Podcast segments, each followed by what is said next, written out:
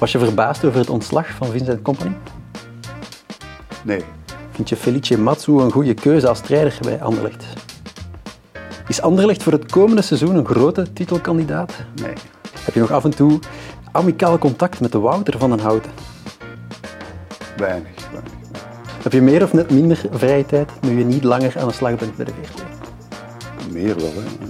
Kijk je nog naar extra time? Zelden. Je bent een begenadigd fotograaf. Mogen wij straks met jou op de foto? Ja, ja. Gewoon op de foto. Oké. Het café Chantant, café Chantant. Daar krijgt u bij uw wijntje een treintje en refreintje. In het café Chantant, café Chantant. Daar heeft u voor een prik den hele avond schik.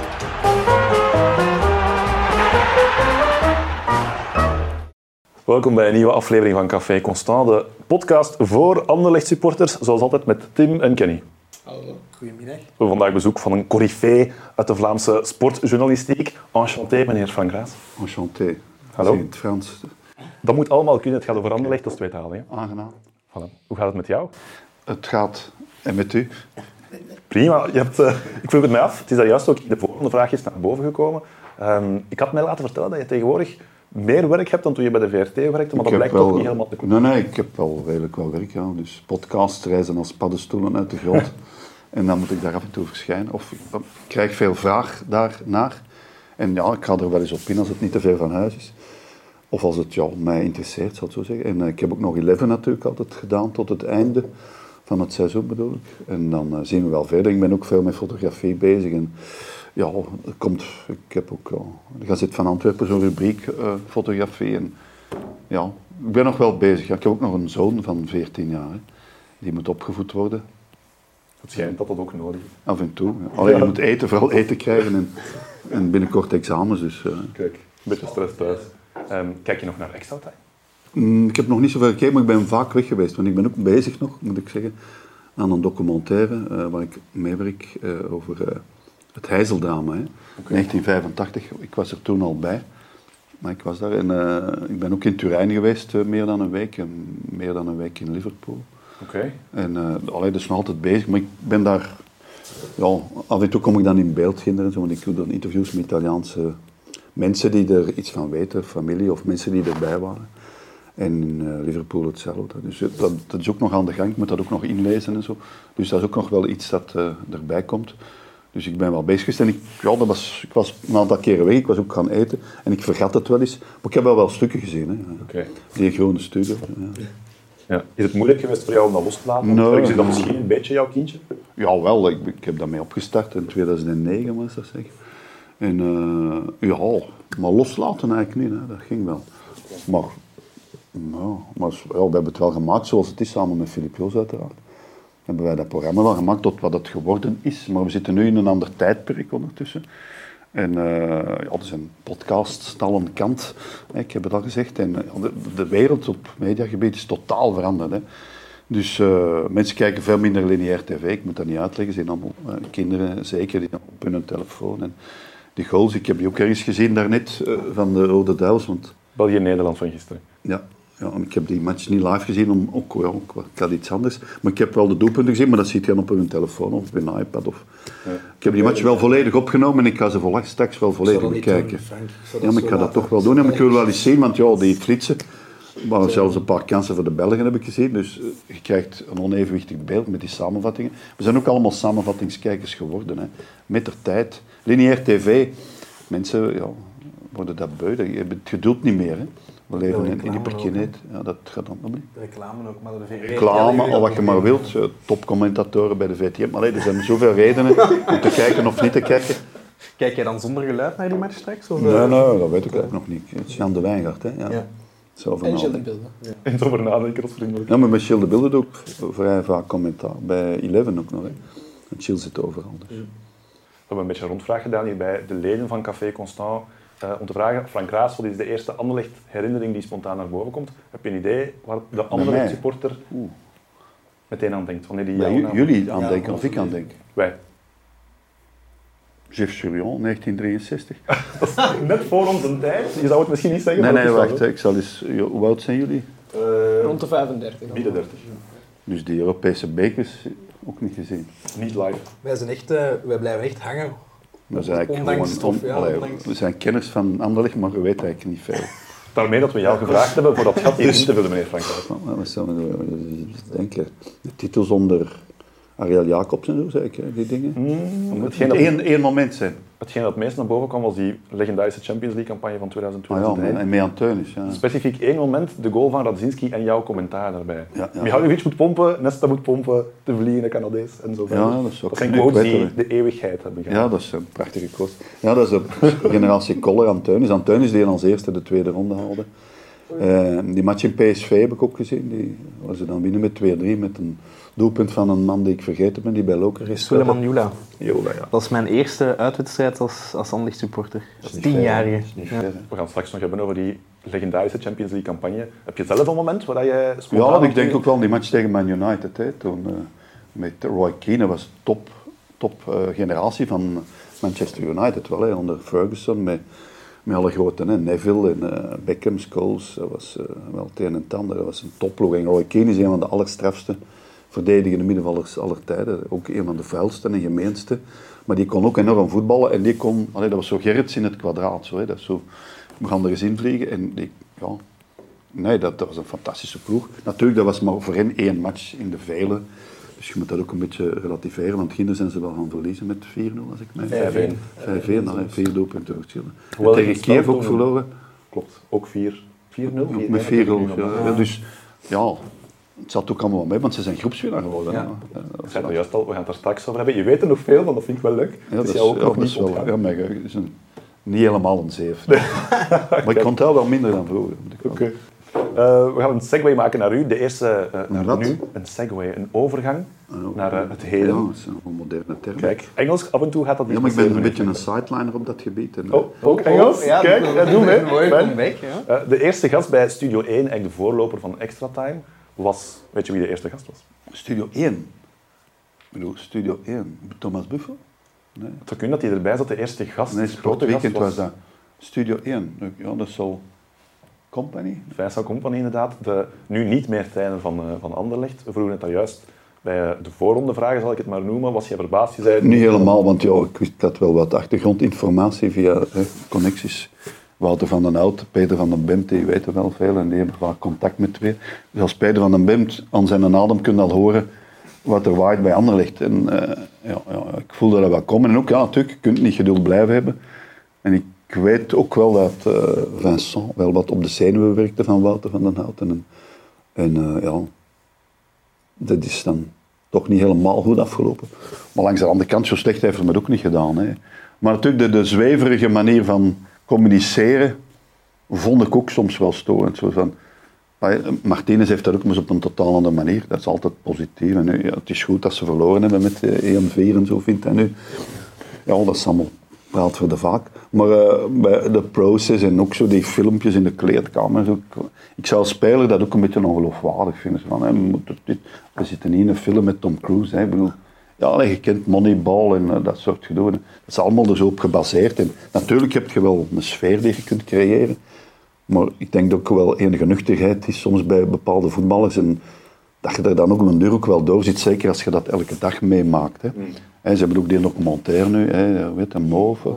Dat is allemaal wel goed, maar dat is ook allemaal voor de, voor de galerij. Dat is ook allemaal wel, bij Club Brugge hebben ze dat ook, hè. zo in de kleedkamers en dan wordt dat... Zij, zij bepalen op de deur wat we te zien krijgen. Hè. Is dat niet typisch met, als het op het veld niet super goed loopt, dan moeten we iets meer... Ja, en dan laten we dat zien. En ook, natuurlijk, dat is u- u zich- uzelf- Marketing. zichzelf verkopen. Vroeger filmden wij dat. Hè. Wij mochten wel eens in de kleedkamer. Maar wij bepaalden dan de montage. Maar dat is nu gedaan. De clubs bepalen unilateraal eigenlijk wat wij te zien krijgen. En eh, we krijgen wel heel veel te zien. En op Instagram en op eh, van alles. Twitter enzovoort. Maar we krijgen niet te zien wat ze niet willen laten zien. Hè. En dus wij bepalen dat niet meer. Vroeger wel, journalistiek was... Wij gaan er naartoe, wij vragen en zij gaan nu eens antwoorden. Wij bewaakten, wij bewaakten meer de, de maatschappij, zal ik zeggen. En nu is dat niet, wij moeten meedraaien. En, ja, wij zijn ook eh, verkopers geworden. Hè. Het is wel meer giswerk dan echt eh, onderzoekswerk. Nu denk ik ook vaak voor journalisten. Hè. gissen. Ja, ook, Ja, ja, de, van vroeger, ik heb nog wel contacten, hè, veel van die journalisten die vaak op Anderlecht zitten. Yves Taaldeman en Vroeger Rudy Nuis bij het laatste nieuws, nu is dat Kjell Doms geworden van het laatste nieuws. Dat zijn zo de, de Anderlecht-watchers. De clubwatchers. hè. De clubwatchers, hè, je hebt dat bij Club Brugge dat ook. En eh, je hebt dat bij alle grote clubs toch zeggen, zelfs bij Antwerpen en bij Beerschot. En die weten veel, maar die kunnen ook niet alles zeggen. En, alleen al vroeger was dat toch gemakkelijker. Ik, heb nog, eh, ik ben nog thuis op bezoek geweest bij Gerrits, bij Erwin van den Berg, bij Jan Keulmans. Dat komt gewoon thuis. En dan krijg je nog eten ook. Nu, ja, ik zou niet weten hoe compagnie moet contacteren. Ja, dat moet dan via Klaas gaan. En als hij dat niet zin heeft, dan komt hij zelf naar buiten. En wij hebben dat niet meer in de hand. De journalistiek is op dat gebied enorm veranderd. Je weet veel meer via Instagram. Er wordt dan in drie talen verspreid, zelfs in Duits als het moet. Maar voor de rest, ja. Hebt, Vincent Company, vroeger kwam wel eens te gast bij het programma De Laatste Show. Zat hij daar in een zetel met Mark Uiterhoeven, die een trui aan had. Dat ging toen nog. Vandaag zou dat waarschijnlijk Nee, niet maar vroeger companies inderdaad nog bij ons geweest. En je hebt er wel een aantal zo die makkelijker benaderbaar zijn. Bijvoorbeeld eh, Thibaut Courtois. Omdat die, ja, die wil het altijd toch wel eens zeggen. En die, eh, ja, die kan ook niet tegen als zij niet goed eh, behandeld wordt. En die, die doet dat nog wel, omdat hij blijkbaar toch nog die eagerness, ook een mooi woord, heeft om, om, om dat te willen doen. Zo. Die, want die is ook bij ons in extra time geweest. Hè. Zijn vader is er dan bij, dat is ook een kwaaie. Ook geen- Ook geen gemakkelijk. Een is voor Martinez dat Courtois gisteren in doel stond. Want ik denk dat hij anders zijn wel had na de wedstrijd. Martinez, ja. Ja. dat is, maar pas op, hij is met Martinez wel braver dan onder Wilmot. Ja. Ik ga terug over Anderlecht hebben. Die Vincent Company, we hadden het er juist een beetje over. Is die gigantisch veranderd als tiener naar nu? Je zei, ik Als via? Wouter, hij is begonnen als 17-jarige. hè? Ja, ja, ik heb die matchen in Champions League en zo, hij ook al uitblonk, was dat tegen Celtic, en Celtic, ja. München en zo. En ik weet nog goed, Rick de Saanleer leefde toen nog. Hè, de, en die was toen studiogast in het stadion zelf bij Karel. Hè, dus was ook zo'n studio ingericht aan de overkant, weet ik nog. Ze dat ergens zo... ergens- ook aan de corner, Ja, dat ding, daar was dat. klopt, Dus dat. Karel met Rick de Saanleer en Rick De held van Karel was Rick de Saanleer. En oh, Rick is natuurlijk en, eh, ja, de grootste voetbalcommentator aller tijden en, eh, geweest. En, natuurlijk was dat toen al wel een oudere man. En Company kwam in die studio na de wedstrijd. Dat had goed gespeeld was 17, 18 jaar. En eh, die kende Rick de Saanleer niet. Dat, vond ik, dat is mij iets mij altijd bijgebleven. Die zei de meneer tegen. en die wist bij God niet meer dat was. Hè. In geen honderd jaar. Dus dat was nog een onbevangen, onbekommerde tiener. Altijd wel zeer zelfbewust. Hè. Eh, eh, wie was het? Glenn de Boek en zo, die speelde er toen nog in de buurt. En Company ging tegen Glenn de Boek zeggen waar hij moest ja, staan. lachte daarmee. Hè. Glenn de Boek kon daar niet altijd mee... Ja. Kon er niet altijd Nee, appreciëren. nee, nee. Glenn is, de Boek is ook een bijzonder figuur natuurlijk. Maar die ja, company liet zich door niemand intimideren. Had ook zijn, eh, ja, zijn kledij van de club en zo, dat interesseerde man. Hè. Bij Hamburg was dat ook al en zo. Er had dan een ander zakje bij, zo. terwijl hij nu, ja, nu is het allemaal... Dus hij is wel veranderd. Hè. Toen was hij een jong manneke en dan door die passage, was het eerst Hamburg zeker? Ja. Wat dat toch niet helemaal 100% liep. En dan was ook de generatie 2008, Peking, waar hij dan ook al langer wegbleef, dan mocht en zo. Allee, dat is ook een, hij deed een beetje zijn goesting, hè. Hij ook zijn, had zijn eigen kostuum aan. Zijn eigen... Is hij arrogant? Zo komt hij niet Ja, over. arrogant zou ik dat niet noemen. Maar Heel zelfbewust. zelfbewustzijn. En dat, ja, dat mondt dan wel eens uit in arrogantie, van ja, ik weet het allemaal beter. Hè. Dat vond ik ergens wel leuk. Er is ook een filmpje van eh, toen ze de jeugd van Anderlecht gingen filmen en hij was toen, schiet mij dood, tien jaar of zo. Ja, ja. En dan was hij bezig over transfers, Stroepar kopen. Ik ging over Racing Genk toen, vermoed ik. Ja. Stroepar kopen is dan nu de spits die het moet doen. Hij was toen al een heel Ja, maar hij dat altijd Hij is ook echt gewoon zo. Ja, nee, vindt, natuurlijk, ja, hij- is absoluut de beste verdediger in de geschiedenis van het Belgisch voetbal. Hè. En zelfs in de Premier League, als je daar een ploeg samenstelt door de jaren heen, dan is de kans groot dat, dat hij daarin staat. Hè. Met Rio Ferdinand, ik zeg maar wat. Hij is net opgenomen in de Premier League Hall of Fame. Ja, is dat, en je hebt hè, nu Virgil van Dijk en zo, dat is zo de opvolger bijna, laat ons zeggen, qua kwaliteit van eh Vincent Company. En ook wel dat doelpunt voor de titel en zo, dat hij dan gemaakt heeft met dat eh, doelpunt dat hij eigenlijk niet mocht trappen, maar dan toch deed. En ja, fantastische goal. En eh, ja, hij is natuurlijk top geweest als speler, veel gekwetst geweest, want al bij al weinig interlands gespeeld als je dat... Als ja, Jan Vertongen heeft er het dubbel. Company zit ergens in de 80, dacht ik. Ja, en wel, dingen zitten nu aan 140 of zoiets. hè. 140, 150. Dus ja, dat is ongeveer het dubbel. En eigenlijk hebben ze ongeveer een gelijklopende carrière qua leeftijd ook. Hij was wel de eerste Belgische speler die ehm, naar het buitenland ging en daar ook aanzien werd als een soort potentiële ster. Van de generatie die nu. Ja, misschien bij aan Hamburg en zo was hij nog geen ster. Hè. Dus pas spelen daar met nummer 10 bij Hamburg. bij Manchester City dan ja, is dat ook moeten groeien, toch? Hè. Ja, ik weet wel zijn eerste wedstrijd. Elke keer hij aan de bal kwam, begon het stadion te juichen en te applaudisseren. Want amai, die compagnie komt hier aan de bal in ons stadion spelen. Ja, dat was toen maar al wel is een soort aura. eh, Maar City was toen ook wel... In opbouw. Nee, dat was nog Pellegrini en zo, dat was toch anders. En dat was nog een aankomende club en United was veel groter. En het grote geld was ook nog op komst.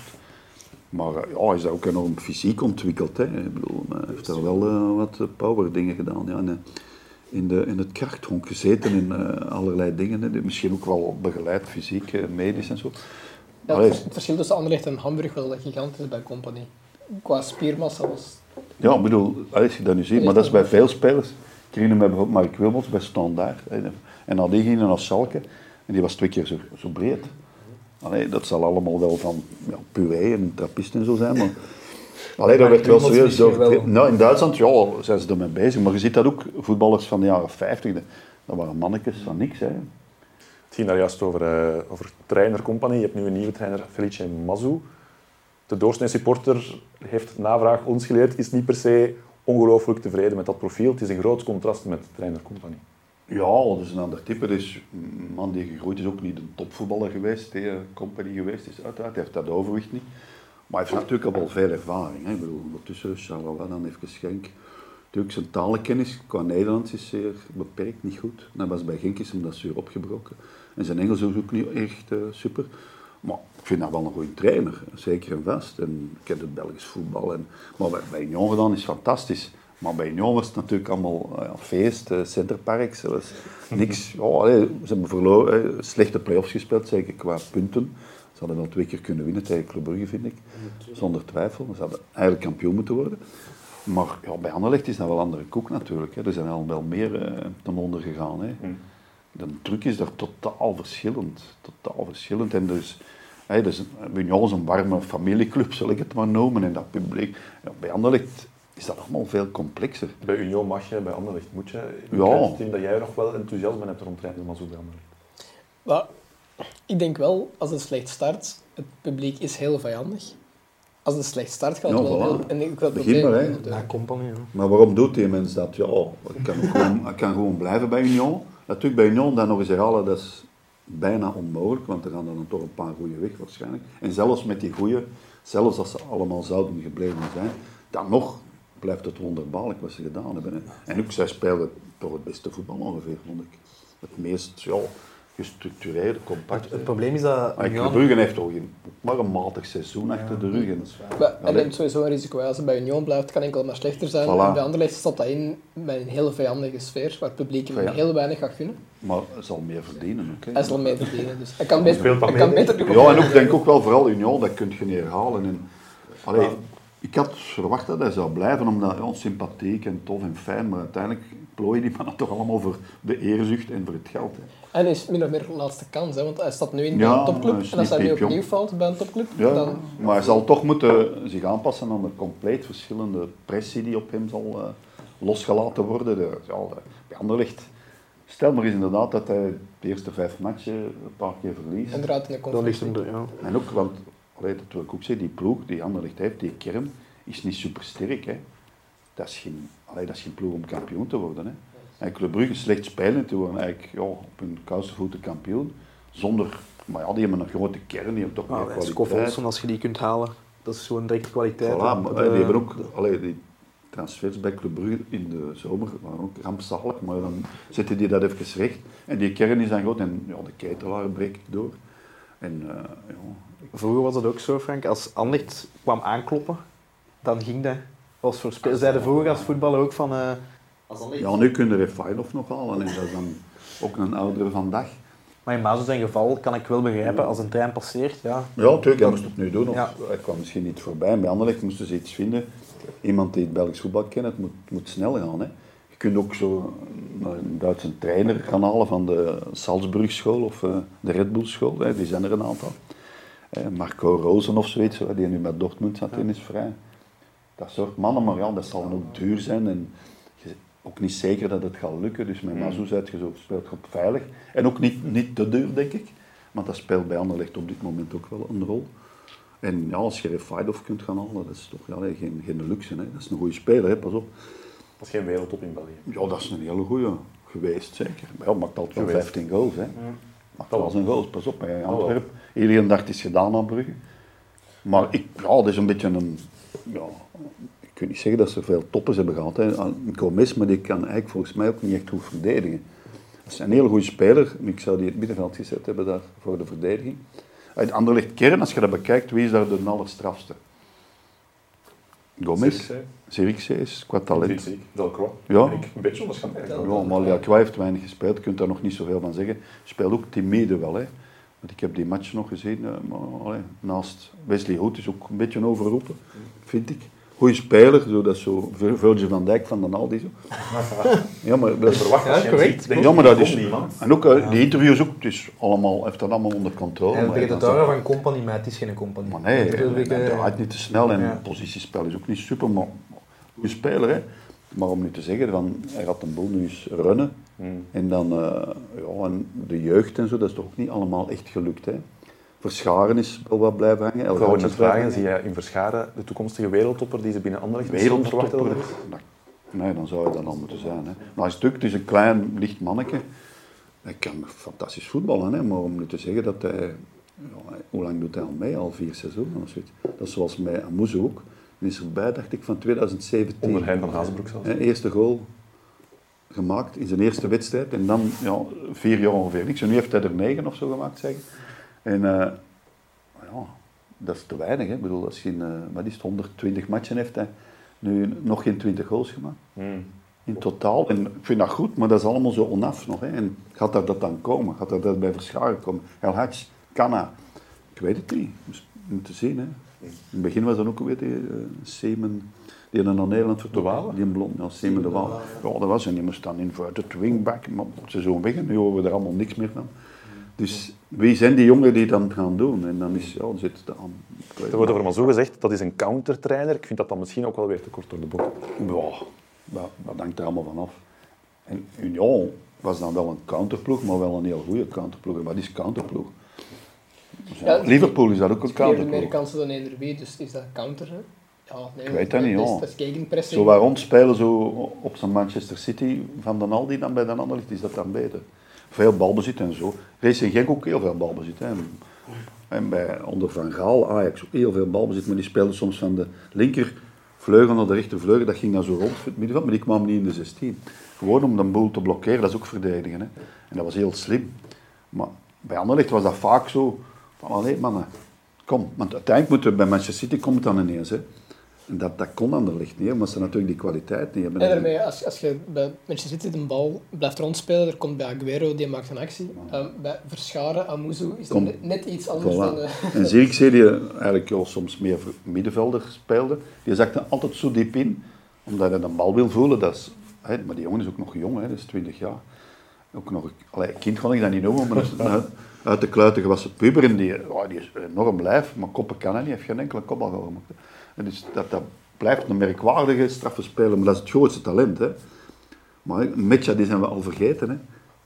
Ben ik nog wel eens aan het Ja, ja, maar ik bedoel, wie spreekt er nu nog? Met je die naam valt bijna nooit, maar vorig jaar was het een beste man. Vorig seizoen, hè. En die maakte ook de goals en die, ah ja, iets te weinig goals, veel penalties, maar toch wordt dat allemaal zeer snel vergeten. En dan komt Zirkzee, het nieuwe grote talent. Op zich, Qua wat ik zei, want jij vroeg net, Kenny, wat is de, of jij Tim, ik ben het even kwijt, wat is de beste positie voor een verscharen? Ik heb dezelfde vraag met ik zei, ik heb het toch altijd niet gezien, is het nu een nummer 9 en nummer 10, moet die van de flank komen?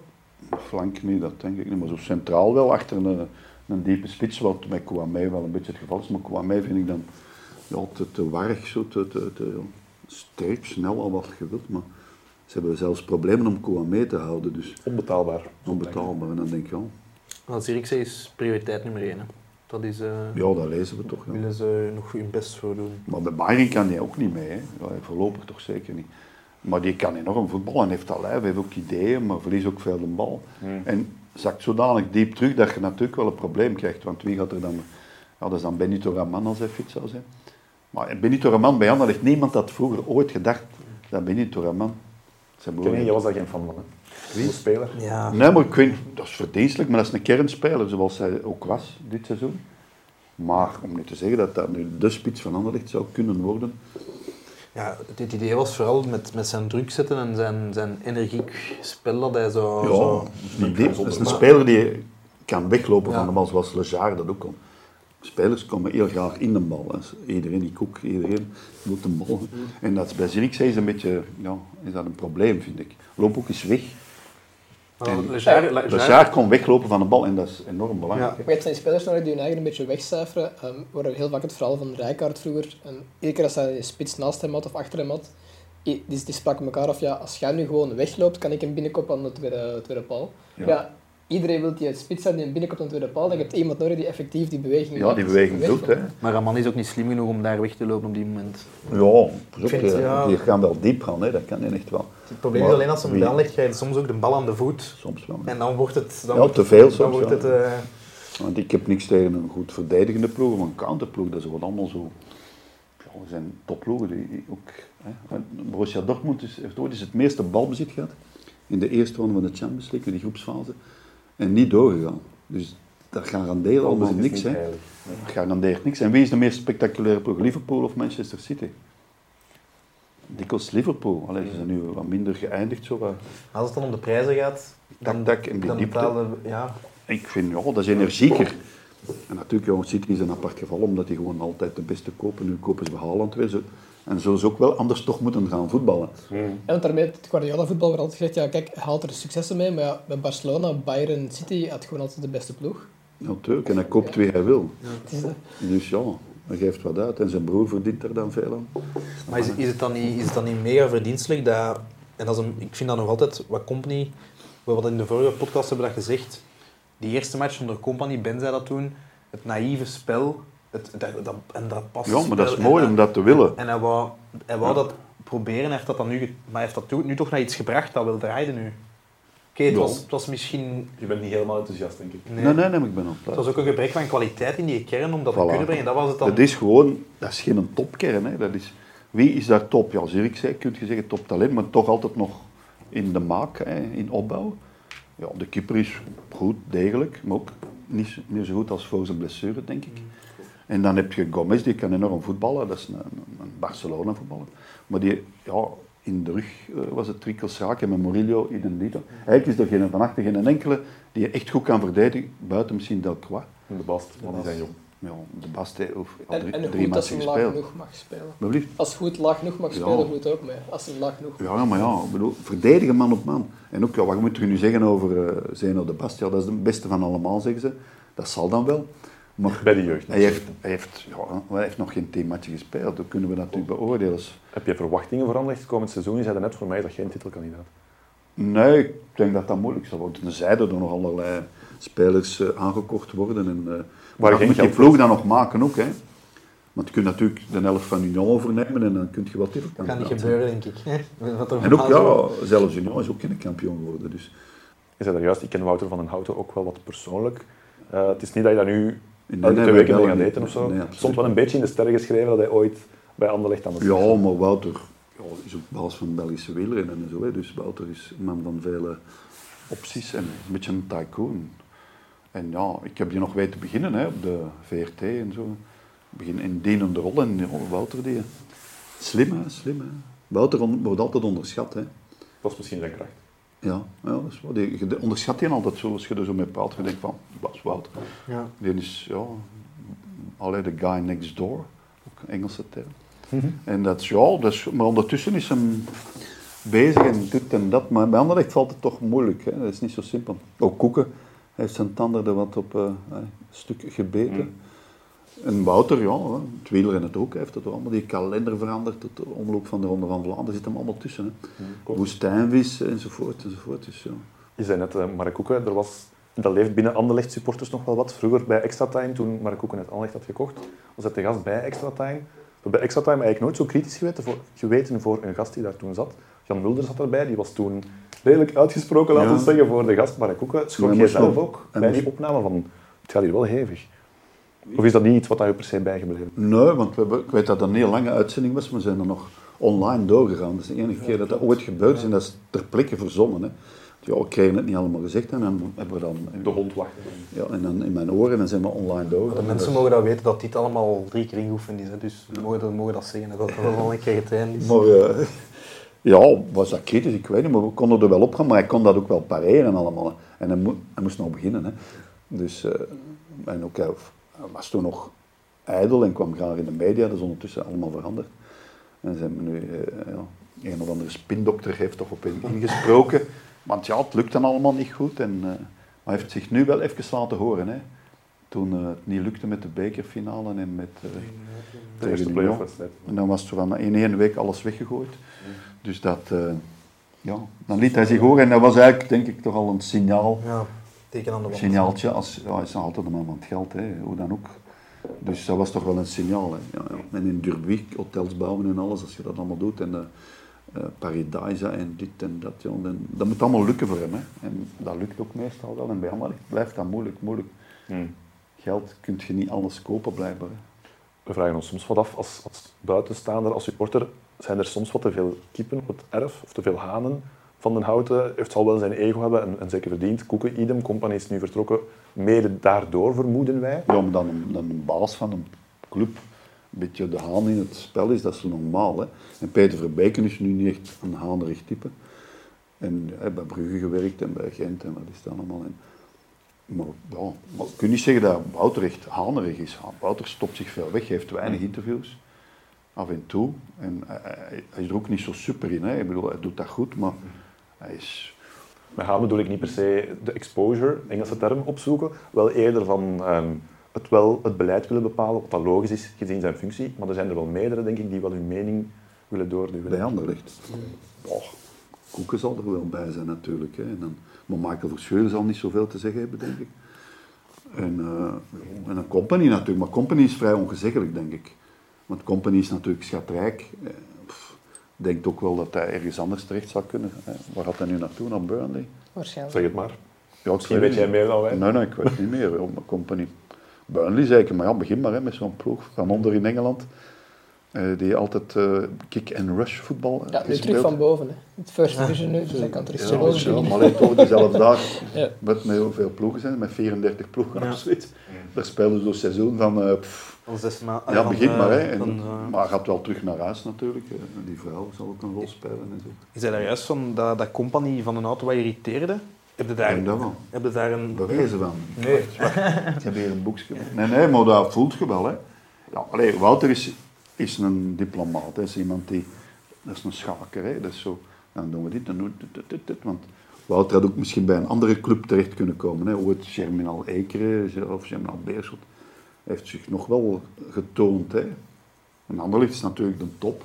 En dan Patrick Lefevre erbij brengen en zo. Allee, dat is, ja, dat is, Wouter is een schaker hè, die geduld heeft en dan tap, tap, tap. En als het mislukt, trekt hij zich terug. En, want hij heeft ook een aantal dingen gehad, zoals Supersport, eh, Bonanza, dat blad.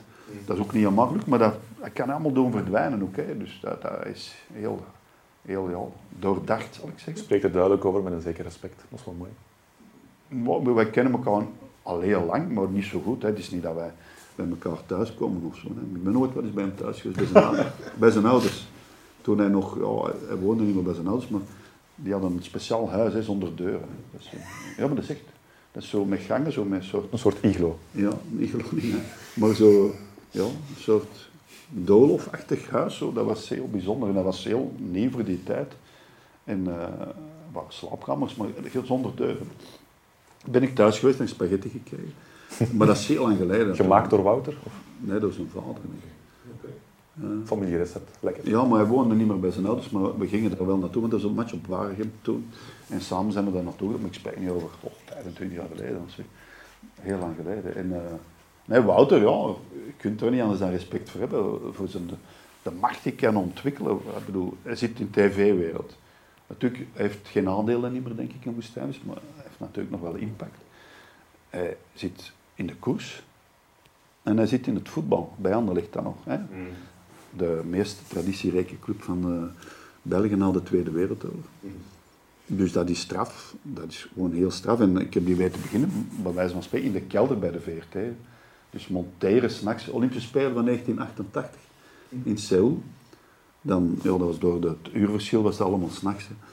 En dat is niet onlogisch. En Wouter, ja, die maakte montages in de kelder zo. In de, ja, Hij komt van ver. kwam van heel ver en dan... eh, eh, eh, en zip, en plots zat hem dan in het journaal met speciaal plastrongen, eh, stropdassen. En, ja, en dan is de- hij het risico genomen om dan direct naar Kanaal Plus te gaan. dat toen helemaal betaald tv, dat kenden wij niet, hè, maar Wouter op, en was erbij. Dus hij heeft een soort visionaire kracht op dat gebied wel. Vond jij, nou, om nu even terug te gaan naar Company, ehm, hoe dat, dat ontslag gelopen is en de communicatie daar rond, zijn er ook als, als we hadden van houten zijn iemand die inderdaad wel zijn sporen verdiend heeft in het medialandschap, dat dat toch een beetje ongelukkig gebeurd is? Of dat dat, de manier dat dat... Ja, het is die, die tegen Union en de bekerfinale, eh, die niet gewonnen werd door penalties, wat eigenlijk pech is, want ja, penalties blijven penalties, je kunt dat even winnen. En dan zou Company er misschien nog zijn, zo gaat dat vaak. hè. Maar dat kan altijd handiger. hè. Maar natuurlijk, dat, dat begin, die tweet van Koeken, dan wist je het wel, denk ik. Ja. En ik weet ook al wel, want Wouter heeft me ooit wel eens gezegd, maar dat is lang geleden, bij een of andere start van de Ronde van Vlaanderen, dus, maar niet de laatste. En dat ja, Company die is niet onaantastbaar. Hè. Dus, maar dat zegt Wouter ook natuurlijk omdat hij de baas is. Hè. Dat is een spel. Hè. En met Company is het moeilijk om, om mee te schaken, denk ik. Dat is, eh, Die heeft zin. ja, Natuurlijk, hij heeft zich wel aangepast. Hè. Tactisch ook en zo, toch wel. Zeker. En dat, ja. En om die ploeg te doen spelen zoals hij wou in het begin, dat, dat, dat, ja, daar had hij de kwaliteit niet voor, hè, punt. We hadden het daar juist over het verleden. Helemaal in het begin van de opname waar we aan het spreken over die Champions League-campagne 2000-2001. Iedereen praat steeds over die, over die wedstrijd tegen Manchester United, omdat dat toen een van de grootste clubs van de wereld was, misschien zelfs de grootste. Ehm, wat ik me vooral herinner aan die periode, specifiek gekoppeld aan jou, was de thuiswedstrijd tegen Dynamo Kiev. Alleen Stoika speelt daar de wedstrijd van zijn leven, denk ik. Een paar dagen daarvoor werd hij ingebracht door Remy Anteunis in een thuiswedstrijd in de competitie en na 10 minuten er terug afgehaald. Er was toen een dingetje rond Alin Stoika. Ik kan me vergissen, maar ik heb het gevoel dat jij daar wel een zwak voor had voor die speler. Stoika, of zo. ja, supertalent. Hè. Was niet de grootste prof. En natuurlijk, hij had ook zijn vader als voorbeeld en zo. Dat was een beetje een probleem. Ik heb ook begrepen dat die lang niet met elkaar gesproken hebben nadien. Maar alleen Stoika kon fantastisch voetballen, maar moest allemaal wel op zijn ritme. Maar ja, qua voeten en zoals uh, Jacek ook, hij kon fantastisch voetballen. Maar eh Stoika, want nadien is hij ook ooit nog bij Club Brugge beland. Waar hij dan eh, op de matchdagen geregeld zo op restaurant zat en smiddags een kip met frieten en een wijntje aan het eh, drinken en eten was. Ja, die, ja, die had zijn eigen ritme, maar voetballen. Ja, qua voeten en qua, qua techniciteit en feeling. Fantastisch. Ja. Maar, en, en met Jan Teunis heeft het beste er kunnen uithalen. En Zo, met, eh, zo rechts op middenveld, maar hij moest dat dan niet echt belopen, want dat werd dan door iemand anders wel geregeld. Crasson bijvoorbeeld, ja. En dan, maar dat is supertalent, ja. Maar om nu te zeggen dat dat, ja, hij, heeft, hij is ook ja, vlug weggevallen eigenlijk. Hè. Dus, eh, hij heeft nog, bij Gent ook nog ooit gespeeld. Hè. Hij had nog een goede periode gehad bij Gent. Dat was een paar jaar later dan. hè. Onder. Ja. Ja. onder Solliet. Die, ehm, die Champions League-campagne op zich, we spreken daar als supporter nog steeds heel graag over. Eigenlijk is dat maar één speler die daarna echt een grotere carrière gemaakt heeft, zijn Jan Koller. En voor de rest waren dat veel spelers die Ja, degelijk waren zonder dat Maar die... In Engeland ook nog wel. Bart Goor. Bart Goor is toch een hele goede geweest. Radzinski heeft wel nooit gescoord in Engeland. Heeft, Heeft hij nooit gescoord? die heeft iets van een 17 goals op 80 wedstrijden gemaakt. Everton, ja. Ja. Spelen, spelen bij Everton ook vaak als rechtsmidden trouwens. Hè? Ja, bij Fulham in de spits nog nooit gescoord. Ja. dus. dat is weinig, ja.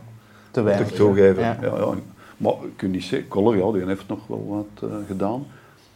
Ja. Uiteindelijk maar, als- maar toen was dat ook anders. Hè. Nu, ja, nu moet je in het buitenland het maken. En, Het is ook zo En dat die ploeg oude was ploeg, goed, hè. hè. Je had, je had de wilde Dedene, was al op zijn retour eigenlijk. De Boek. Stales, Crasson kwam ook al terug uit het buitenland. ja, die kwam van Napoli. Eh, Bas, ja, Bassetto was de enige eigenlijk die misschien Jong. ook door... En die was toen ook op zijn top en nog Ja. iets smaller. En, maar een goede voetballer. Lieve mens trouwens. Hele lieve mens. Ja? Ja, dat is waar. Oké. Walter Basseggio, ja. Ja. Een van de mooiste afstandsschoten dat ik op Anderlecht geweten heb. En ik heb, ja, Nilis. Ja, ik, had, ik heb Nilis nooit uh, was wel nog maar hij kon hard trappen. Hij heeft zijn bal kapot getrapt. Hè, ja. Die wedstrijd, ik zei het er juist tegen Lazio Roma, is voor supporters heel hard blijven hangen. Ik weet niet dat dat die, Die 1-0. de 1-0 inderdaad. Ik weet niet, is dat de wedstrijd van die campagne voor jou die het meest is bijgebleven? Manchester United toch, denk ik, ja, omdat dat natuurlijk zo'n grote ploeg was. En Lazio was al in de tweede ronde. Hè. En dan hebben ze het eigenlijk laten liggen tegen Leeds, denk ik. In Leeds, hè.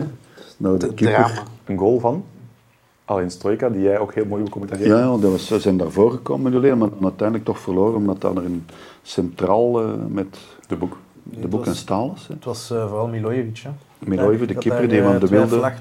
dus eigenlijk hadden ze het daar moeten doen, want dan hadden ze kunnen doorstoten. En dan is het kaartenhuis in elkaar gestort. Maar ik was op Leeds het was heel koud. Jan Mulder was ook eh, meegegaan toen. Het was enorm koud. Ja. Mooi stadion wel, hè? Ja, en heel veel sfeer. Ja. ja. Maar is ook zo'n Dat was toen nog echt zo'n kick-and-rush ploeg. hè. Dat was anders dan nu. Onder Bielsa is dat een beetje veranderd. maar eh, ja, dat was me wel. Want ja, die was een enorme campagne. En met Anteunis was een heel benaderbare trainer. Hè. Dat is helemaal anders dan nu. Hè. Ik weet nog goed, ze plaatsen zich daar op PSV voor de tweede ronde. Hè. De laatste match winnen ze dan met Jula. 2-3, ja. 2-3. Ze worden ook nog groepswinnaar zelfs. Dat straf is. En dan eh, was het loting voor de tweede ronde. Hè, want toen was dat nog met twee keer Poulos. Ja. Dat bleef maar komen, die match. Hè. Dat was toen en dat was dan bij Leeds en Lazio. En, Real die Madrid. Real Madrid. Real Madrid, Thuis waar ook doelpunt gemaakt. Hè. En dat, dat, ja, dat was de laatste match. Ja, dat was al- dat was Madrid B, ja. dan telde het niet meer mee. Die heb ik niet gecommenteerd. Stef Wijnands heeft die gecommenteerd. Maar ik weet nog, voor die tweede ronde was PSV, we reden aan de match naar huis natuurlijk, hè, feest, hè, Anderlecht, dit en dat. En, en mij Antonis belde mij, ik weet nog goed, ik zat thuis om 11 uur s morgens op. Hij belde jou. Hij belde mij op, ja. Oké. Maar, ja, hij, ik, we hadden goed contact en mee, mee had contact met iedereen, een goed contact met iedereen. En vrijdag was het loting. Hè. De match was woensdag geweest, zeker. En dan, vrijdag was loting en dan zegt ja, willen jullie dat doen op tv? En we hebben dat op tv live uitgezonden. En mee- nam het, het initiatief. En ik had er wel iets van gezegd, zo op de avond van de match zelf nog. En mee, mee belde mij op. Ja, en we zullen zien, en dan de spelers zo, en we hebben dat live uitgezonden. Maar dat was toen allemaal zo benaderbaar. En, Ik herinner, me nog, ik herinner me nog een filmpje, eh, ik heb dat onlangs gezien ook uit die periode, in De Mol. Dat ze een keer op Anlecht voor een of ander programma ook van de VRT De Mol nagespeeld hadden. En dan was ze met Stalens en met... En dat ze dan de training, op training zochten ze wie is de mol. En dan zag je zo Ludiek Doker dan een keeper Stefan naast de bal. En dat was dan met de winnen. Ja. Stefan, hè. Stefan, nee, nee, dat kan ik me niet herinneren. Ja, maar dat was toen allemaal... vele- vele ja, maar dat was toen allemaal simpel, ook bij Club Brugge, en- maar ook bij anderen. In mei was... En die vroegen dan nu, "Maar zou jij dat doen, zo met vier of met vijf van acht, ik zeg maar iets. En dan, oh, en dan denk Jij maar de, dat jij ik bij- eigenlijk de ploeg Maar- van die Champions League Nee, nee, helemaal niet, maar, maar mij kon u de indruk geven dat je er iets van kende. En dan, dat was wel tof. Gitijs kon dat ook wel vrij goed. Ja, ja. Bij de nationale ploeg, in mij is daar eigenlijk mislukt. Hè. Met een beetje pech gehad toen met Colina zeker. Maar dat is allemaal wat mislukt. Maar in mij is daar zelden op afgerekend. René van der Rijken heeft veel meer motten gekregen en andere bondscoaches ook. Maar in mij die kwam daarmee weg omdat dan een amabele, vriendelijke en mee. Dus, hè, was voor die generatie... Een goede nou, bondscoach. ja, en ook tactisch wel, dat allemaal wel simpel, maar goed. Wat hij Stoica erin paste in dat systeem, dat was wel slim. Ja.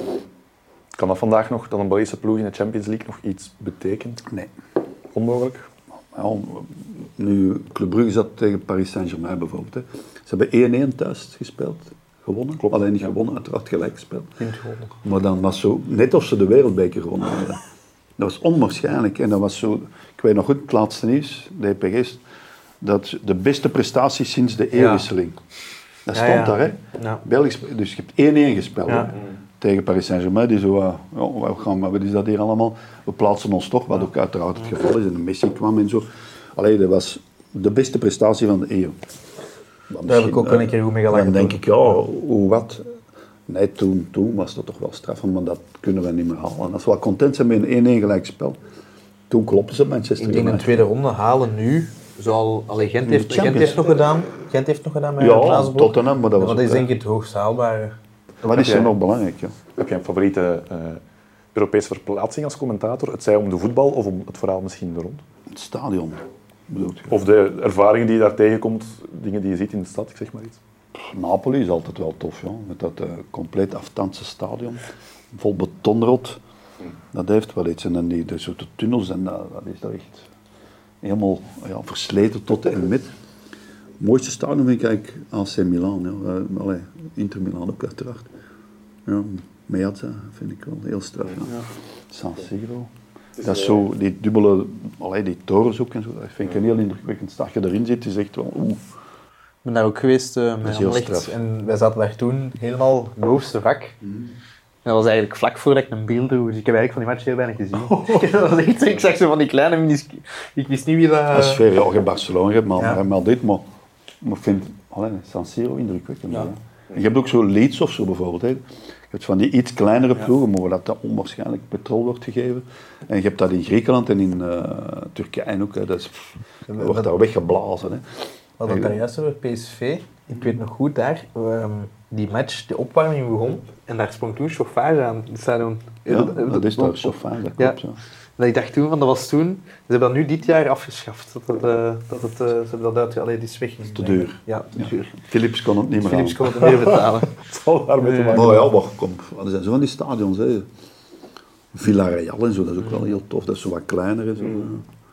Ja, Johan Derksen, ons wel bekend, is de laatste tijd nu iets minder aangenaam in het nieuws gekomen, maar los daarvan, eh, die vertelde bijvoorbeeld geuren en kleuren over avonturen als sportjournalist als hij op Europese verplaatsingen ging voor commentaar te geven of stukken te schrijven of iets soortgelijks. Ehm ik verwacht van jou niet even kleurrijke verhalen. Ik denk als persoon dat jij iets rustiger bent dan zo'n Johan Derksen. Johan Derksen, die is chef natuurlijk. Hè. Die moet natuurlijk een verhaal maken. Een beetje bijverzinnen als het moet, want dat heeft hij nu ook gedaan blijkbaar. Hij verzint dat dan half en dan heeft, ja, dat breekt hem dan zuur op. En uiteindelijk is dat dan niet of wel gebeurd, niemand weet dat. Dus die moet verhalen maken. Hè. En die had ook een goed contact met Cruijff, toen toch nog. Dat was een beetje zo'n ghostwriter eigenlijk, hè, van Cruijff. Dus dat wist ook veel en zo. Dat is iets totaal anders als je voor vo- VI, toen Voetbal International nog, waar je dan uiteindelijk is buiten gebonjourd, eh, stukken moet gaan schrijven, dat is totaal anders. Hè. Dat is, wij, wij gaan naar de match, wij commentariëren. En wij maken niet zoveel mee. Hè. Ik bedoel, wij, dat is gewoon vroeger Vlieger af, vlieger op. ja, spreken. vliegt op en af. Nu zeker, hè. ze vliegen altijd 's morgens op en de volgende morgen weg. Ja, of zelfs de dag zelf nog als het zou kunnen. En vroeger, wij gingen altijd wel de dag voordien naar de training kijken. En dat was wel tof, maar dat was eigenlijk altijd werken. Hè. Dat wordt veel romantischer voorgesteld dan het is. Hè.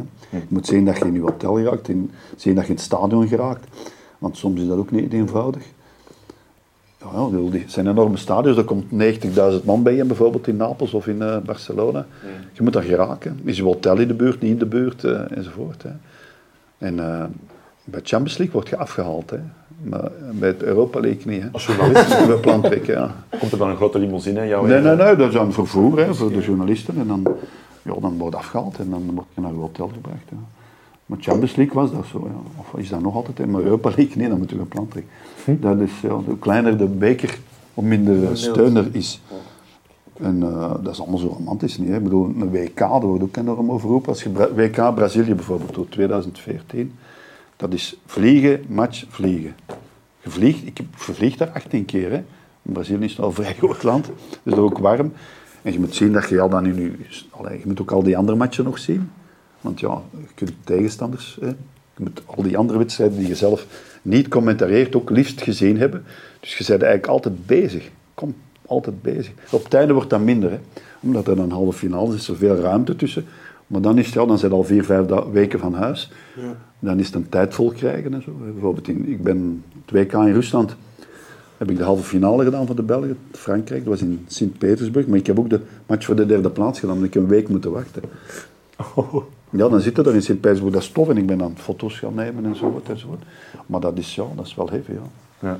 Dat wordt overschat. Je zit ook altijd alleen, hè. Het ging er juist over die wedstrijd eh, in 2000, 2001 op PSV, waar Anderlecht inderdaad kwalificeert voor die volgende ronde. Ik weet dat PSV, de spelers en ook een beetje de media na de heenwedstrijd, dus op Anderlecht, die Anderlecht 1-0. met 1-0 wint via Deden. Inderdaad, dat er toen wel gezegd werd door die spelers over Anderlecht, pff, die spelen boerenkolenvoetbal. Dus er was niet per se veel appreciatie. Laat het mij Nee, nee, maar dat- toen was dat... Ze zijn ook gaan verliezen in Kiev. En dan PSV. En nadien is dat dan zo helemaal opengebloeid tegen Man United en zo thuis. En dan gaan winnen op PSV. En nou, dat was straf, ja. Maar dat begin was, wel- dat was een slechte match tegen PSV, die 1-0. Ja, met Didier Deden die er zo uh, een Floort maakt. Hè, Didier Deden ook zo'n goede soldaat, zo, hè, van Germinal Lekeren. Ik heb hier, eh, of we hebben weer wat rondvraag gedaan hier intern bij de CC of Café Constant medewerkers. Wie jouw favoriete Anderlecht-speler zou kunnen zijn? Er zijn een aantal namen die vaker naar voren komen. Eh, Lozano kwam er als eerste uit. Ehm, er zijn er nog wel hoor. Van Himst uiteraard. Stoika komt er net voorbij. Is dat een van jouw favoriete spelers? Misschien wel veel gevraagd. Ludo Koek is ook een naam. Nee, die nee, in heel de geschiedenis van Anderlecht komt hij niet in de top 10. Hè. Nee, oké, oké. Nee, dat is een goede speler geweest, maar hij is ook niet zo lang daar geweest. En ja, Tjoek is ook een hele goede geweest. Nee, nee, die horen daar niet in bij. Puis en zo, hè. Ik bedoel, Jurion, Jurion was een fantastische speler. Hè. Organiserende middenvelder, kon enorm voetballen, wordt twee keer gouden schoen geweest.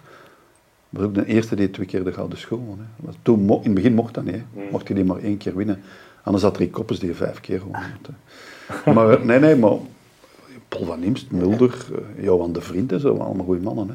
Ludo Koek wordt eigenlijk zelden, vind ik, vernoemd bij de grootste Ja, Belgische spelers. ja. Misschien omdat hij te vroeg heen gegaan is. Zou dat te maken met Veel blessures op het einde. Ja, Ludo is eh, top 20 zal hij wel halen, top 25 zo. Maar René van der Rijken ook en zo. Hè. Bedoel, Ook iemand die niet per se vaak genoemd wordt nu om zijn voetbalkwaliteiten. René, Nee, ik omdat hij- een stukje voetballen. Daarmee, ik wou het zeggen, dat was wel de speler die En vandaag... een lange bal, hè, goed, en organiseren en slim en al dat. Maar we zijn nog ja, fantastische spelers. Hè. Wilfried Puis, die kon de linkse winger, hè, toen een periode Sinibaldi.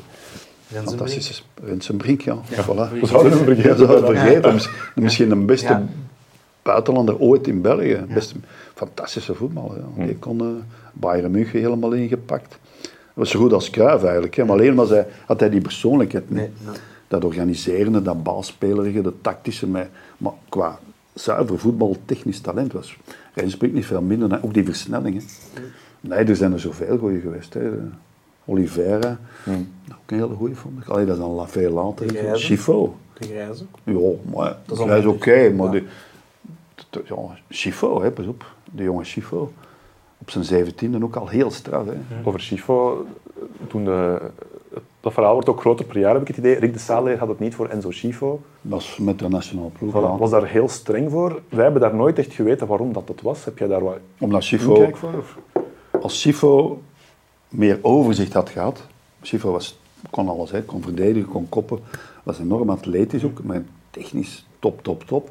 Maar het zo niet het ruime zicht zo. En Rick werd daar, hij gaf de bal niet direct af. Hè. Ik bedoel, durfde wel eens eh, draaien en die- allee, on- onnodig ronddraaien en dat kon de Rick niet goed tegen. Maar om te zeggen dat maar nadien is het allemaal die ene uitspraak van als ik een geweer had dan schiet ik hem dood of zoiets. Dat is de Iets uitspraak soortgelijks, tegen ja. Irak zeker. Hè. Wie zei dat? Rick de Saner in, in een wedstrijd of tijdens een wedstrijd? Tijdens, op, en dingen, hè, ja. Mexico, hè. 86. Ja. Dus- Als ik een geweer heb, schiet ik hem af. ja, maar het was iets minder als ik een geweer Omdat hem weer al terugdraaide.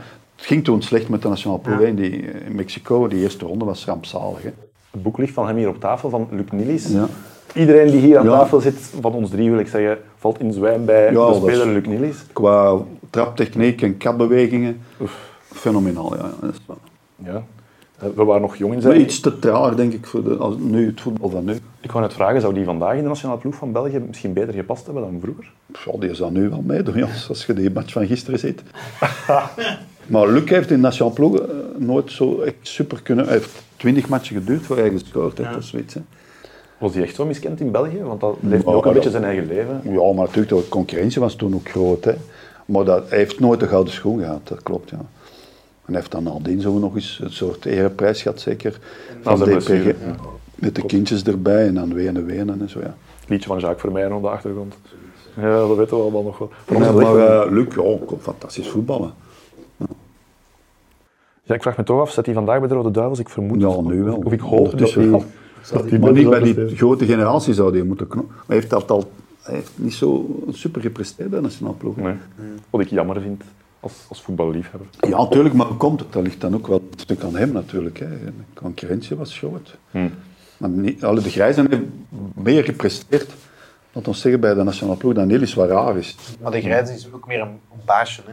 Is ook meer Ja, persoonlijkheid, anders is- meer is organisch. Luc is timide. en Ja. schuwer, ja. Ja. Maar ja, Luc eh, pff, trappen tegen een bal. Dus, we zijn er niet... Allee, Ronaldo, de, allee, de Braziliaanse Ronaldo, zegt nog altijd, dat is de beste waar ik ooit mee samengespeeld heb. Dat wil wel iets zeggen natuurlijk, want die heeft wel wat meegemaakt. Dus dat, qua traptechniek was dat wel top, top, top. Hè. Je hebt zo nog, hè, die, eh, die van Racing Genk, die uh, Oekraïner, Malinowski? Malinowski. Die heeft ook een traptechniek. Alleen maar links, hè. Dat maar één voet, hè. Ja, maar hè. Dat is een goeie. Ja, ja. ja maar- Ja, heeft ook maar één voet Ja, en Messi ook maar één voet. Maar, ik, Maar, maar, eh, zo met Niels te vergelijken... Nelis is tweevoetig. Ja, je hebt zo nog voor. Fiscaal kon dat ook, hè, links, rechts. En je hebt zo nog voetballers, hè. Erik van Meer bijvoorbeeld. Lozano, die trapt de penalties links en rechts. Hè. Was Erik van Meijert perfect tweevoetig? Ja, dat zal niet veel schelen. Ik Ja? zou het nog goed. Alex Kwerter, die was ook perfect. tweevoetig. Erik Fiscaal, ik vind het leuk dat je die vernoemt, want Ja. dat wordt zelden gesproken over zo iemand, maar dat is inderdaad iemand van Van twee. voetballen ook. Ja. En kappen, die had de onwaarschijnlijkste Ja. kapbeweging aller. En links en rechts. Maar eh, ja, Lozano die trapte zo wel eens een penalty links binnen en dan is hij naar rechts. Zo. Maar die deed dat ook gewoon omdat je haar deed. Zo. Je hebt dan nog een, hè. Met plezier. Ja, die, die zoon van Hadji bij Genk deed dat toch ook? Ja, die was inderdaad ook Links, zo en dan als, die eh, trapte links en rechts. Die stond ook bijna bij Anderlecht. Ja, een hele goede voetballer, maar ook te, pff, ja, Te weinig volume. te, te vuilig. Ja. Niet weinig. goed genoeg, toch Ja. niet? Hè? Anderlecht speelde in midden jaren 90 een wedstrijd op Werder Bremen. Staat 0-3 voor aan de rust. Verliest die match. ja. Uiteindelijk met 5-3. Veel supporters toen waren heel jong, zijn gaan slapen. Bij de rust dachten Anderlecht wint hier, alles is leuk. De dag erna staan die wakker. gaan slapen. Voilà, 5-3 Ik was daar niet, ik was daar niet. Maar Nee. Karel Huibers heeft die match. Oké, ik wou net vragen, heb je daar een of andere connectie met die wedstrijd? Dat je daar ter Ja, plaatse die niet- 0-3, dat is Boskamp zijn, eh, zijn groot trauma. Hè, want hij was toen coach en kwam dan 0-3 voor. Danny Bob Fijn, wat is het allemaal? Die wereldgoal inderdaad. Ja, dat, is, dat blijft wel een, een, een heel zwaar litteken bij Boskamp, dat weet ik. hè. Ja? Maar ja, natuurlijk. Ik bedoel, Ja, jaar na datum zou het kunnen dat die man denkt... ja, ja, allee, bedoel, zijn erger dingen in zijn leven gebeurd ondertussen. Maar dat is als voetbalcoach was dat, allee, dan begint hem nog te wenen, denk ik. Hij is dan vooral boos op de wilden en zo. De wilden en Boskamp, dat ging nooit goed. Hè. Maar eh, ja, omdat de wilde was zo'n binnenvetter en stress. En die kon hij is 7 kilo afgevallen ooit, hè, de wilde van de stress. Hè. Oké. Ik denk intrinsiek een heel goede keeper, maar mentaal... Maar ja, maar je hebt zo Fav en je hebt eh Courtois nu. Die worden groter bij het moment en dat eh, eh, de wilde wel eens last mee. Heel een aimabel en toffe mens ook, hè. een goede keeper ook. Maar zo die, die persoonlijkheid zoals eh Predom en zo die ook wel had. En Op zijn manier ook wel. Hè. Ja. Ja, dat is een beetje jammer dat de Wilde, dat EK 2000, met wat zei je dan? Dat is een beetje jammer dat de Ja. Wilde dat nog heeft moeten, tijdens zijn carrière nog heeft moeten... Ja, dus Dat, dat, dat, dat, dat blijft zo'n beetje het laatste... Maar hij heeft zo ooit geplaatst eh, met die match tegen Tsjechoslowakije. Ja. Hij heeft hij een fantastische match gespeeld, maar ja, dan moest hij zijn plaats afstaan om Predom.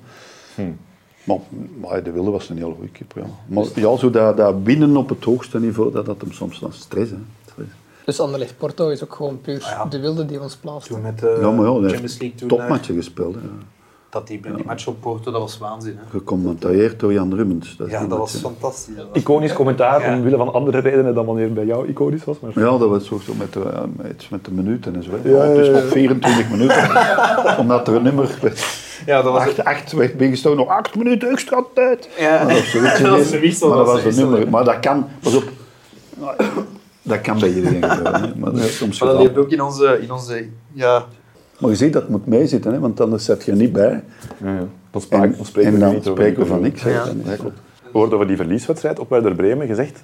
Anderlecht ook intern als bestuur heeft toen de knop omgedraaid en gezegd minder technische voetballers, meer gaan inzetten op lopen en zo verder. Dat zou kunnen, ja, maar ik kan me dat niet voorstellen dat ze zeggen van nu gaan we allemaal lopers pakken.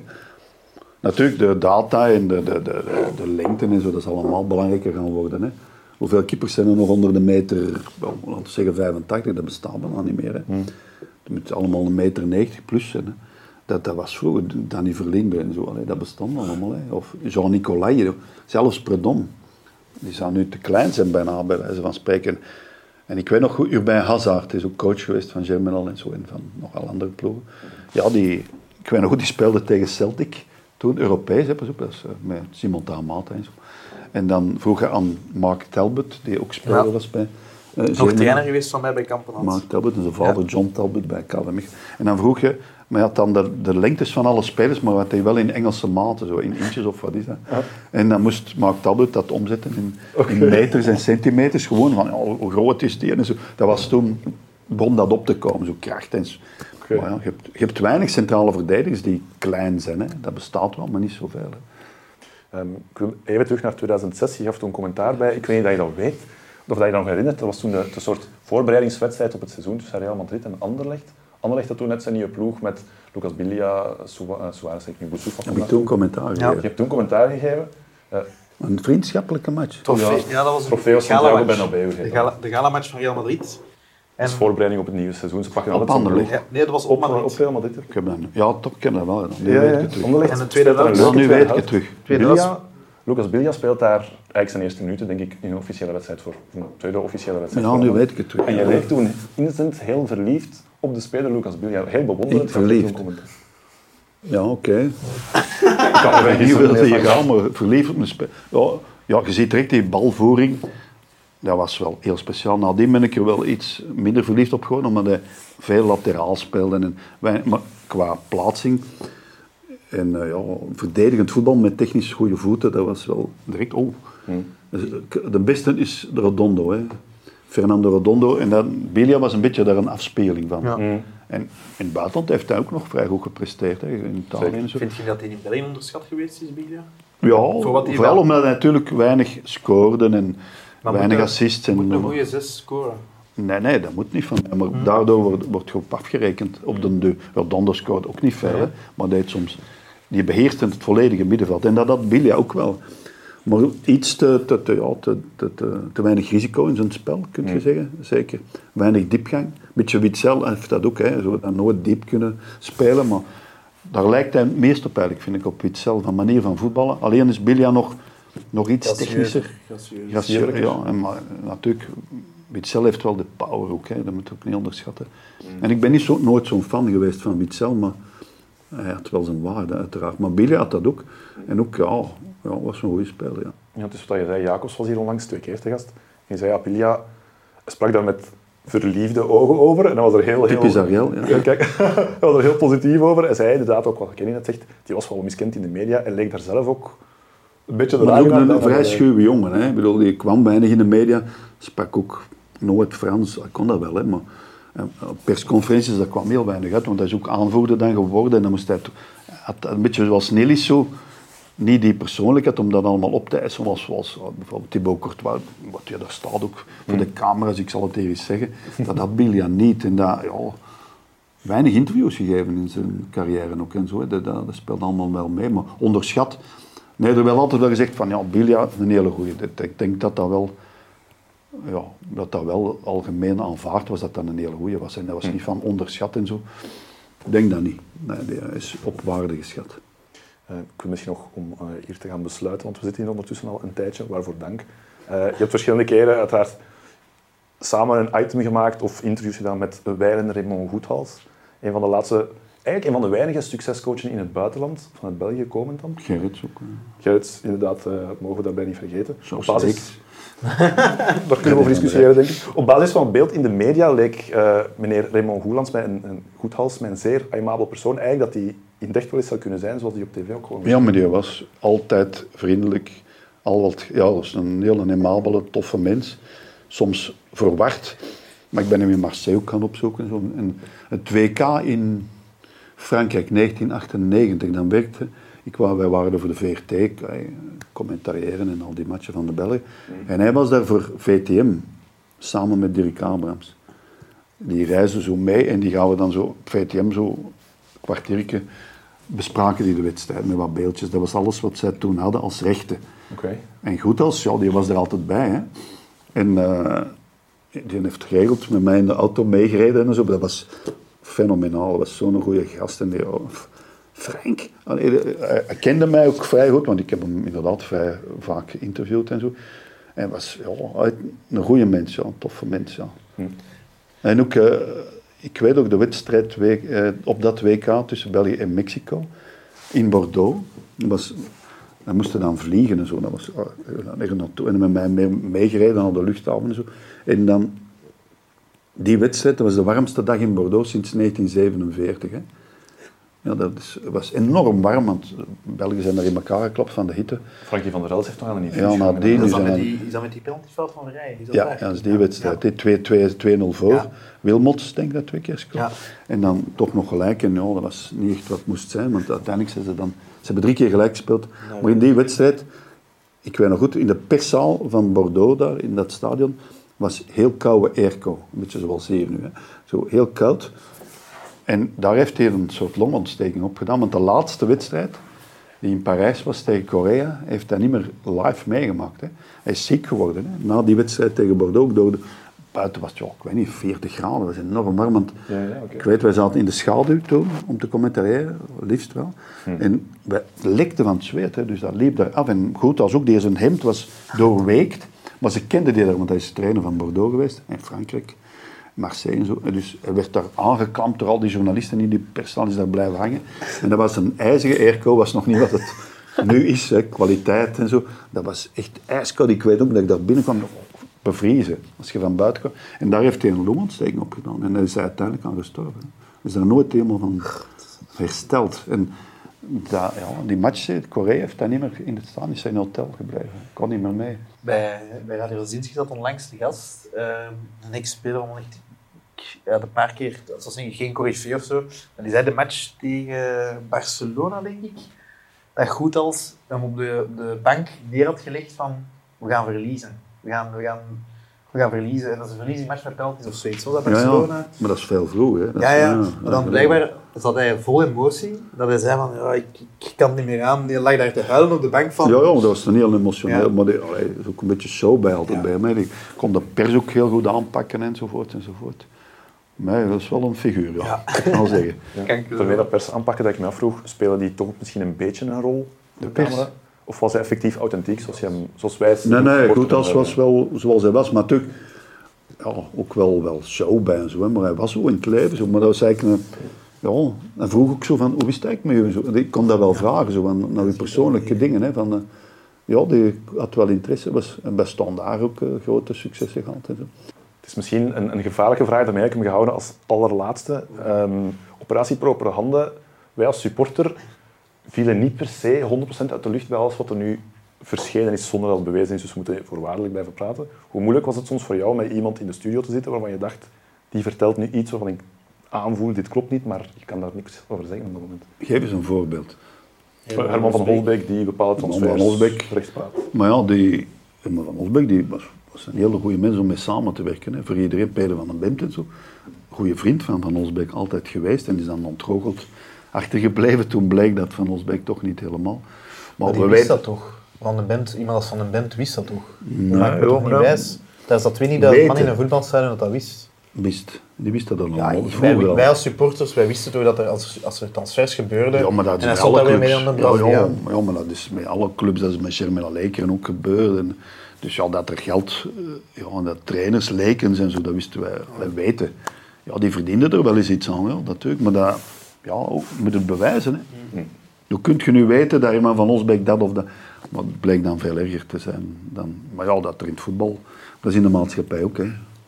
U beschermt de mensen die dat u trouw zijn. Ja, zijn, de maatschappij, voetbal is niet beter dan de maatschappij. Alleen komt het makkelijker, ja, is er meer aandacht in de pers voor. En de bedragen zijn daar hoger, dus het valt Ja. misschien ook meer op. Maar ik kan me voorstellen wel, als iemand die, want je bent eigenlijk ook een man die, die graag vanuit passie zijn job gedaan heeft, als je dan geconfronteerd wordt met zo'n zaken, ik kan me voorstellen, Ja. dat is niet altijd makkelijk. Dat is in het wielrennen nog veel erger natuurlijk. Hè. Al die rondewinnaars die zijn allemaal nadien bestraft. ja, en dan Zaamstroom en zo. Ja, Voor jou je was weet wel dat er dingen gebeuren. Er zijn mij ook dingen verteld over omkopen. Maar dat was in de derde klas, in de vierde klas. Overal wordt eh, veel meer nog. Hè. In de lage reeksen nog meer, omdat het daar niet gefilmd wordt. Het is, eh, is makkelijker. Maar eh, dat zal wel gebeuren, hè, zonder twijfel. Ja. Het hoorde er ook een beetje bij misschien, in jouw... Erbij horen, nee, dat hoort er niet bij, maar je weet dat dat gebeurt. Maar zolang dat je niks kunt bewijzen, ik kan hier van alles zitten zeggen, van die match, die match. Soms denk je wel, wat is dat allemaal? Maar de meeste matchen worden dat schijnt gekocht in het begin van het seizoen. Hè. Omdat dat dan vergeten wordt en dan valt dat nog niet op. Dat, is, dat is schijnt, ja. We leren bij. Ja, maar dat is niet onlogisch, dan, heb je, dan zijn ze vertrokken. Hè. Oké. En op het einde zo beginnen te prutsen, dat is gevaarlijk. Dat valt meer op. En ook, ja, hoe doe je dat? Dat is altijd via tussenpersonen. Hè. Er zijn gevallen bekend, dat is altijd tussenpersonen. En Anderlecht heeft ook gedaan. Anderlecht Nottingham Forest. En hè, die figuren, ja, die wisten ook heel veel. En, eh, en Constant Manstok heeft het ook toegegeven. Een palet, een palet geus. Café Constant. Ja. Een palet Geus had niet geweest. hè, Nee. Maar eh, Net iets meer. als scheidsrechters, dat zal wel Rutlisberger in eh 19, eh, wat is het, 94 op het WK. 2002. Nee, nee, nee, dat Nee, is... nee, eh, dat- België, België. Nee, sorry, ik was, ik was aan Pendergast. Nee, nee, ook. Maar Pendergast, dat weet ik zo nog niet. Dat was onkunde bij. dat kun je fluiten of niet fluiten. Hè, maar ik begin met een fase.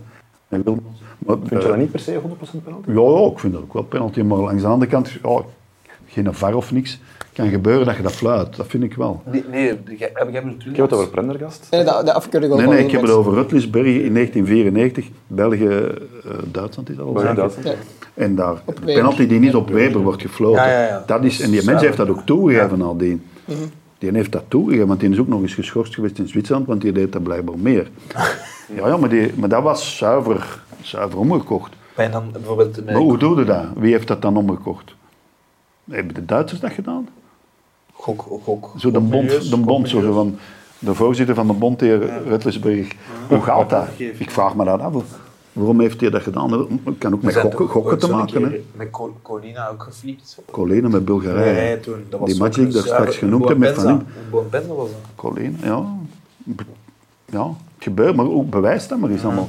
Maar met Rutlisberg is het uitgekomen. Hè. Dat is, En dan, eh, ja, dat is wel erg natuurlijk. hè, want allee, de Belgen, daarom zouden ze nog niet gewonnen hebben. Met, met Ben Krabbe, die ontplofte eh, in de studio, die toen commentaar gaf op... eh Ben Krabbe? ben Krabbe gaf toen commentaar.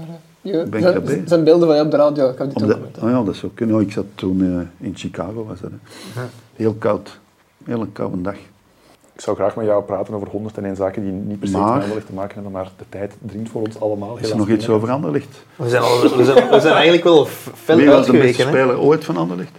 Ehm, voor, dat ik heb zien spelen.